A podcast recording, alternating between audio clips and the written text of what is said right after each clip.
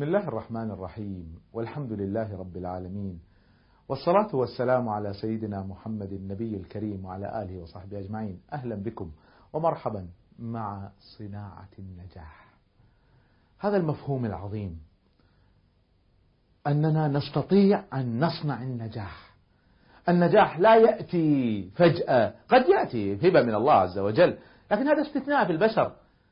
النجاح يصنع إن الله لا يغير ما بقوم حتى يغيروا ما بأنفسهم. هذا الذي نتحدث عنه. ونتحدث من خلاله عن معادلة النجاح. أن الإنسان الناجح هو الناجح في داخل نفسه وناجح في علاقاته وناجح في إنجازاته وناجح في علاقته مع ربه. وقد شرحنا هذه المفاهيم حتى وصلنا إلى النجاح في العطاء في الإنجاز. وبدأت منذ الحلقات الماضية أشرح لكم هذا المفهوم. وأكدت على مبدأ أساسي أن الخطوة الأولى للنجاح في الإنجاز حتى أترك آثار من حولي لازم أرتب حياتي لازم أوجه حياتي باتجاه معين. وبداية توجيه الحياة هو أني أحدد ما هو التخصص ما هو المجال الذي أريد أن أبذل حياتي له. هل أنا أريد مجال الرياضة الفن الدعوة الفكر السياسة الاقتصاد. شوفوا سبحان الله دين ديننا دين الإسلام دين عظيم جدا. أذكر أن أحد التجار دخل عليه واحد من الشباب فعرض عليه مشروع خيري. وكعادة المحسنين الكبار يتبرعون. فقبل أن يتبرع هذا المحسن الشاب شوية كان متحمس. فقال يا عمي أنت الذي تحتاج لهذا المشروع. فاستغرب التاجر. قال له ليش يا ابني؟ أنا محتاج المشروع هذا. قال لأن يا عمي هذا طريقك إلى الجنة. هذا بتبرعك يدخلك الجنة. فضحك الشايب الكبير المحسن العظيم الذي كان يفهم معادلات الحياة ويفهم حقيقة الإسلام. فقال له يا ابني هذا ليس هو الطريق الوحيد إلى الجنة. هناك آلاف الطرق إلى الجنة. وكلامه صحيح. يعني أنا لن أدخل الجنة إلا من خلال هذا الطريق. سبحان الله هذا الدين فتح لنا آفاق عظيمة لدخول الجنة. ندخل الجنة من السياسة من الاقتصاد من الرياضة من الفن من الإعلام من الطب من الهندسة من الإدارة من علم النفس من الشريعة من من الجهاد من طرق الجنة ما شاء الله لا حصر لها.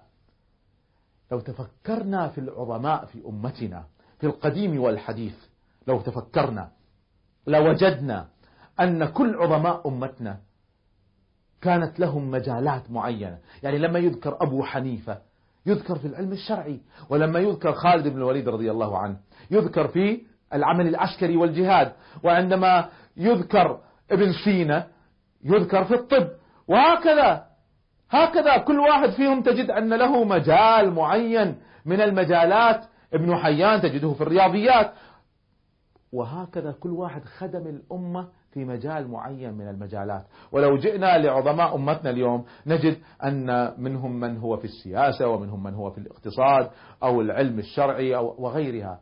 طيب هؤلاء هم العظماء على مدى التاريخ من المسلمين وغير المسلمين. هذه معادلة ليست خاصة بالمسلمين هذه لكل البشر. كل عظيم كان له مجال تخصص به وأعطاه حياته. قد يكون له بعض المجالات الأخرى التي يحسنها لكنه برز في مجال معين. يعني الإمام الشافعي برز في العلم الشرعي. وإن كان يعرف في الطب وله باع جيد في الطب لكنه لم يشتهر بالطب لأن كان الطب بالنسبة له شيء ثانوي. أما الشيء الأساسي الذي أعطاه حياته فهو العلم الشرعي. فصار صاحب مدرسة شافعية. السؤال هو لحضراتكم. ما هو المجال الذي ستعطون حياتكم؟ وسيكون سببا في دخولكم الجنة. هذا لا يمنع أن الإنسان يكون له هوايات أخرى وله اهتمامات هنا وهناك. يعني قد الإنسان يكون أهم الرئيسي الإعلام. يمكن عنده هواية رياضة ولا هواية فن تشكيلي ولا هواية كمبيوتر ولا ما يمنع. لكن ما هو المجال الأساسي الذي ستعطونه حياتكم؟ حياتكم. هذا هو الأساس. هذا هو المبدأ الأساسي الذي نريد أن ننطلق منه. بدون ما نحدد اتجاه لحياتنا نضيع نضيع ونتشتت. الذي يحاول أن يعمل كل شيء لن يحسن أي شيء. أريد أن أكون بارز في الاقتصاد والسياسة والعلم الشرعي والإعلام والإدارة والفن في كل واحدة منها سأكون ضعيف. لكن عندما أركز على مجال أساسي لا يمنع من شوية هوايات كما ذكرنا هنا وهناك لكن مجال أساسي عندها ستبدأ حياتي تستقيم. وتتجه. هذا المجال الأساسي سأعطيه جل وقتي وسأبني علاقاتي عليه وستكون قراءاتي مركزة فيه وستكون مشاريعي متجهة إليه. الخطوة الأولى الرئيسية إذا أن نحدد مجال لحياتنا. بعد الفاصل أحدثكم ماذا نفعل بعد تحديد هذا المجال. الذي سخرنا حياتنا له. أنا إن عشت لست أعدم قوتا وإذا مت لست أعدم قبرا. همتي همة الملوك ونفسي نفس حر ترى المذلة كفرا. وإذا ما قنعت بالقوت عمري فلماذا أخاف زيدا وعمرا؟ بعد أن نحدد لأنفسنا مجالا نسأل نفسنا السؤال التالي. طيب أنا قررت أن يكون مجالي الفكر أو أنت قررت أن يكون العلم الشرعي أو أنت قررت أن يكون الإعلام أو أنت قررت أن يكون الصيدلة أو طب الأسنان أو أنت قررت الهندسة. ما شئت ليس المطلوب أن نكون نسخا من بعض. من أكبر الأخطاء التي يقع فيها الشباب أن يحاول أن يقلد إنسان هو معجب به. قد تقلد البنت أمها ولا آه، واحدة من مدرساتها وقد يقلد الولد أباه أو يقلد واحد من المعروفين الذي يحتك بهم. لا تقلدوا. كل ميسر لما خلق له. سبحان الله. الله سبحانه وتعالى وزع القدرات. لا نشترك جميعنا بنفس القدرات. كل واحد له ميول. وله رغبات وله مهارات وله قدرات. تختلف عن الآخر. قد هذا هذا جزء من صناعة الحياة. سبحان الله لولا تنوعنا ما قامت الحياة ولا صنعت البشرية ولا صنعنا الحضارة. نحتاج هذا التنوع. ولذلك لا تقلدوا. كونوا متفردين كونوا متميزين. كن أنت لا تكن شيئا آخرا. هذا هو المبدأ الأول الذي نريد أن ننطلق منه. إذا حددت مجالي السؤال الذي يأتي بعده هو أني أحاول أن أتخيل نفسي في آخر العمر. أنا أريد كل واحد فيكم يتخيل نفسه وقد تجاوز الثمانين أو التسعين.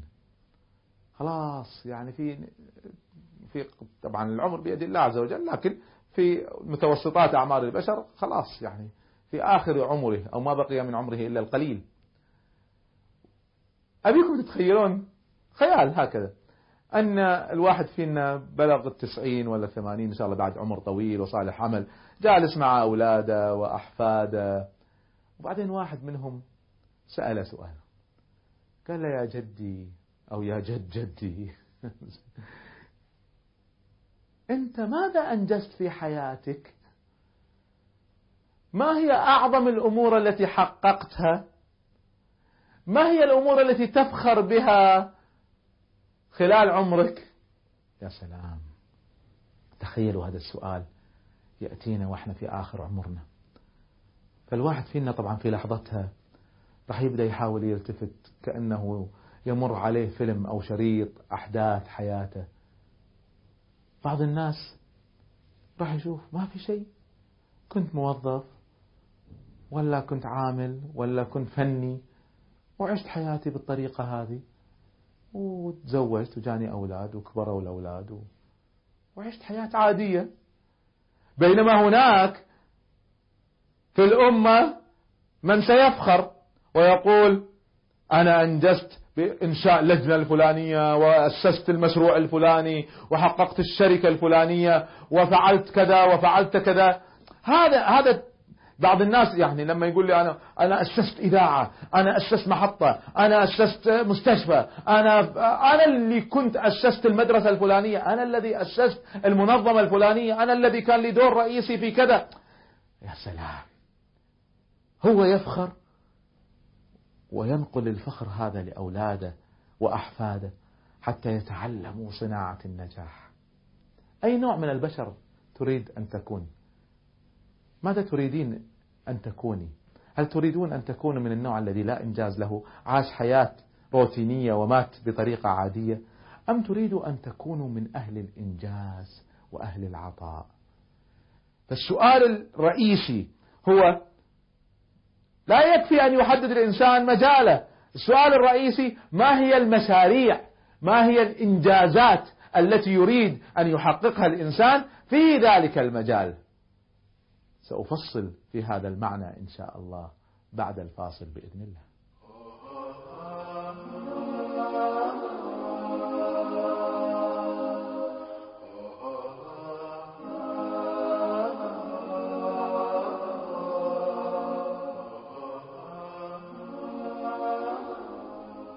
نحن ما زلنا معكم ومع معادلة النجاح وقلنا جزء من معادلة النجاح أن ينجح الإنسان بأن يترك له آثارا يترك عطاء وإنجازات من حوله. وقلنا عشان الإنسان يترك عطاء ويترك إنجازات لا بد للإنسان من التالي. أولا أن يحدد ما هو المجال الذي سيعطي حياته له. ثم يحدد ما هي الإنجازات التي يريد أن يتركها في هذا المجال خليني أعطي شوية أمثلة يمكن بعض الناس يصعب عليهم أن يحددوا مشاريع. أنا أتمنى أتمنى لو الواحد فيكم والواحدة فيكم أن معها ورقة وقلم ويكتبوا معي. يكتبوا أنا أريد أن أكون متخصصا أو أكون متخصصة في مجال ماذا؟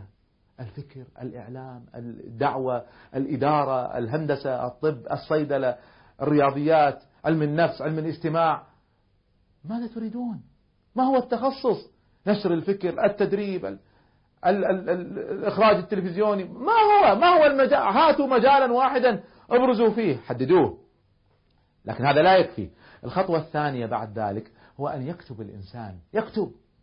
وبدون كتابة على فكرة بدون كتابة ستظل المسائل هكذا يعني هلامية. ضايعة ظل في الذهن غير محددة اكتبوا. اكتبوا ماذا تريدون. وسنفصل هذه الكتابة إن شاء الله في حلقات قادمة. إذا بعد ما أحدد ماذا أريد ما هو المجال الذي أريده أحدد ما هي الإنجازات. خلينا نعطي شوية أمثلة على الإنجازات. ممكن أقول أنا أريد أن أتخصص في المجال الفلاني. من الإنجازات التي أريد أن أحققها أريد أن أؤلف خمس كتب في هذا المجال. أريد أن أؤسس شركة كبرى في هذا المجال. أريد أن أعمل مشروع خيري كبير داخل البلد أو خارج البلد. يخدم هذا المجال. يعني مثلا خلينا ناخذ مثلا واحد من الأخوة يريد أن يتخصص في الطب. فيقول أنا أريد أن أؤلف مرجع في الطب. أو أريد أن أنشئ مستشفى خاص في هذا المجال من الطب الذي يحبه. أو أريد أن أعمل مستشفى خيري في أفريقيا. أو أريد أن أبني مستوصف متنقل في فلسطين. لاحظوا مشروع. لا تصير أهدافنا هلامية. أنا أريد أن أخدم الأمة وأنهض بالبشرية وأحسن أحوال الناس. هذا كلام عام. هذا لا يتحقق. لا تتحقق المشاريع العامة والأطروحات العامة. الذي يتحقق هو الشيء الموجه الموجه المقصود المحدد الواضح. فحددوا لأنفسكم مجموعة من المشاريع. من المشاريع. ممكن يقول واحد أنا أريد أن أدرب عشرة شباب ليكونوا بارزين في هذا المجال. أنا مرة كنت أدردش مع الشيخ عبد الله بصفر الله يحفظه. عبد الله بصفر من علماء السعودية ومن الأحباب والأخيار كرس حياته للقرآن الكريم. فكنت أدردش معاه. أقول له أنت ماذا تريد أن تحقق في هذا المجال؟ فكان جواب الحقيقة بالنسبة لي يعني مثال على الطموح. قال أنا أتمنى أن قبل ما أموت أكون ساهمت في تحفيظ مليون شخص كتاب الله كاملا. الله أكبر. مليون واحد يحفظون القرآن كاملا. ولذلك هو الآن ينشئ مشاريع وينشئ جمعيات ويرأس مجلس لحفظ القرآن ويعمل ليس فقط داخل السعودية على مستوى العالم يفتح حلقات للقرآن. وآخر مرة كنت دردشت معه أنا ما أدري كم وصل أكيد هو وصل أكثر من هذا لكن آخر مرة كنت أسولف معه قال لي أنا عندنا منتظم الآن في حلقاتنا أكثر من مئة ألف مئة ألف إنسان منتظمين معهم في الحلقات. إنسان حدد مجال خدمة كتاب الله عز وجل وحدد طريق وحدد مشروع رئيسي تحفيظ مليون شخص. كنت أدردش مع أبو مصعب الدكتور عبد الرحمن سميط الله يحفظه. رئيس لجنة مسلمي أفريقيا. ماذا حققت هذه اللجنة؟ آخر مرة دردش معه أنا متأكد الآن أكثر من هذا بكثير. هذه اللجنة التي هو أسسها ودارها وما زال يديرها الله يحفظه ويطول في عمره. مثال للإنجاز مثال أنا أضرب به المثال وأنا فخور بصداقتي لأمثال هؤلاء. أسلم على يد هذه اللجنة أكثر من 600 ألف من الوثنيين الذين في أفريقيا. ناس يعبدون إلى آلهة غير الله عز وجل. صاروا موحدين على يد هذه اللجنة 600 ألف. رسول الله صلى الله عليه وسلم يقول لأن يهدي الله بك رجلا واحدا. خير لك مما طلعت عليه الشمس. 600 ألف. هذا آخر إحصائية أنا سمعتها. أكيد هم الآن أكثر من هذا بكثير. وناهيكم عن عدد المدارس والإذاعات والمستشفيات والمستوصفات والآبار وغيرها من مشاريع الخير. هذا مثال للإنجاز. إنسان حدد مجال. أنا أريد مجال الدعوة إلى الله في أفريقيا. هذا المجال الذي أريد أن أعطيه حياتي. ثم سخر حياته لهذا الاتجاه. وحدد مجموعة مشاريع. هذه أمثلة لبعض المنجزين. أنا حبيت أضرب بها المثل حتى تقيسوا عليها. أنتم أنت أنت ما هو مجالكم الذي تريدون أن تصرفوا حياتكم فيه؟ ما هي الإنجازات التي تريد أن تحققوها ضمن هذا المجال؟ هذا هو سؤالنا الكبير. ما هو المجال الذي تريد أن تسخر حياتك له؟ وما هي أهم الإنجازات والمشاريع التي تريد تحقيقها قبل أن تموت؟ إذا خطوات النجاح الأولى في العطاء والإنجاز. حدد مجالا ستسخر حياتك له. حدد مشاريع وإنجازات تريد أن تصل إليها. ولو كانت هذه المشاريع ستأخذ لها عشرين سنة ثلاثين سنة ما في مانع. لكن الإنسان يحدد ماذا يريد. طبعا كل ما كان الإنسان طموح كالأمثلة التي ذكرناها عمر بن عبد العزيز الذي أراد الوصول إلى أعلى المراتب في الدنيا والآخرة. هذا المعنى إذا الإنسان حدده سبحان الله سيبدأ يصعد ويصعد في هذا الاتجاه. سيصعد في مراتب العطاء والإنجاز. وكل يوم سيخطو خطوة في هذا الاتجاه. كل يوم هو عارف ماذا يريد. إذا أنا كنت حددت أريد أن أنشر الفكر واحدة من وسائل نشر الفكر أني أعمل شوية برامج. يأتي هذا البرنامج كأحد المشاريع. عندي مشروع برنامج صناعة النجاح. خلصت منه تشك خلاص. الآن ما الذي بعده؟ هذا يذكرني بكلمة سمعتها عن الإمام الجليل أحمد بن حنبل رحمه الله. هذا الإمام الذي كان له أهداف وله طموحات. فيقول أحد أصحابه عنه يقول والله ما رأيته في يوم. إلا وقد زاد عن اليوم الذي سبقه. يا سلام. كل يوم هو أفضل من اليوم اللي قبله. ليش؟ لأن عنده اتجاه عنده هدف. أنا أتمنى خاصة جيل الشباب أن لا يعيشوا على هامش الحياة. اهتمامات موضة ماركات أنواع سيارات. كم سرعة كل سيارة نجوم الكرة. هذه لا بأس يعني بعض الاهتمامات هذه مقبولة كأنه يهتم بالرياضة وكذا. بس بعض الشباب يعني بالغ في هذه القضية حتى صار لا يحسن غيرها. أنت تتابع نجوم الكرة ماشي. أنت نجم في ماذا؟ سؤال بسيط. أنت لست نجما في شيء؟ هل ستصبح نجما في أي مجال من اليوم من الأيام إذا استمريت على ما أنت فيه؟ ماذا تريد أن تحقق يا ابني؟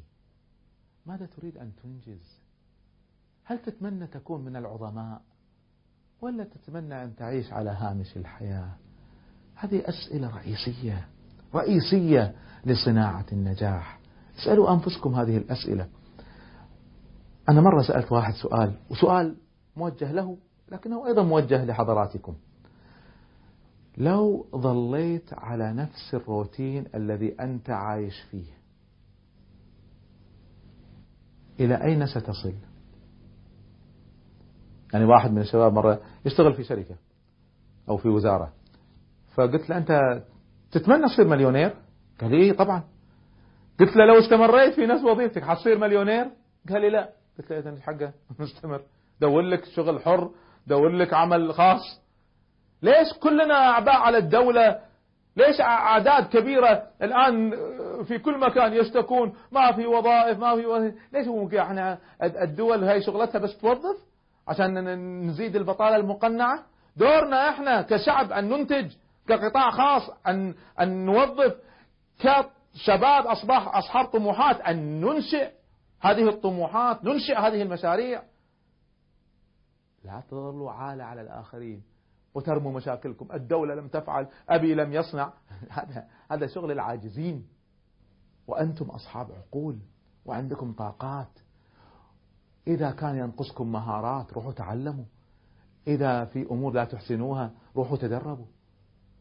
لكن الأهم من هذا وذاك أن يعرف الإنسان مجاله وطريقه. هذه أسس صناعة النجاح في الإنجاز والعطاء وهناك أسس أخرى مهمة جدا. تكمل هذه المعاني الأساسية. هي لقاؤنا القادم إن شاء الله مع صناعة النجاح. السلام عليكم ورحمة الله وبركاته.